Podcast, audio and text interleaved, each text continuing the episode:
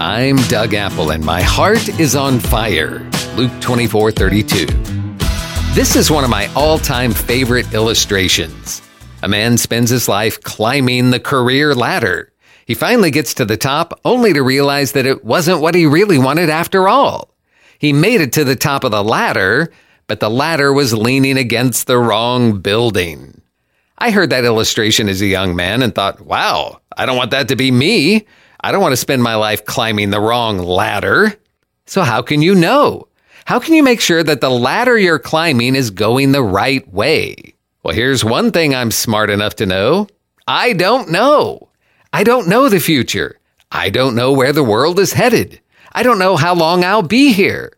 I don't know what the coming generations look like. So how can I possibly know if I'm climbing the right ladder, if I'm spending my time on all the right things? Thankfully, I found a simple formula. Wow, Doug, so you're actually saying that you found a simple formula for living a successful life? Yes, and I'm about to share it with you free of charge. Here it is 10 simple words. Get ready to memorize it and immediately put it into practice. Are you ready? Here it is God is a rewarder of those who diligently seek Him. I'll say it again, and this is your key to life the key to living a successful life, to climbing the right ladder every time. God is a rewarder of those who diligently seek him. That's from Hebrews 11:6. One thing I love about this formula is that it's very measurable.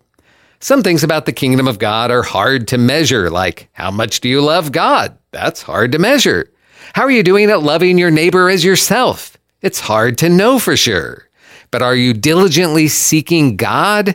That's measurable. James 4 8 says that if we draw near to God, he will draw near to us. So the question is, are we spending time drawing near to God?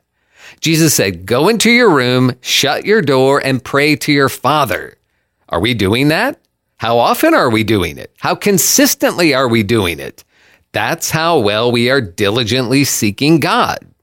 How often are we entering into his gates with thanksgiving and into his courts with praise, like it says in Psalm 100?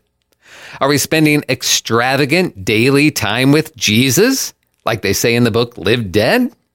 This is a winning formula. It'll keep us from wasting our days, climbing the wrong ladder. This will keep our priorities straight and give us the wisdom and knowledge we need to do it right day after day, good for now and good for eternity. And it's so measurable. We can easily know if we're doing it well or not. And if not, we can make the change immediately, starting right now. And here's that formula one more time from Hebrews 11:6. God is a rewarder of those who diligently seek him. May God bless you today. I'm Doug Apple.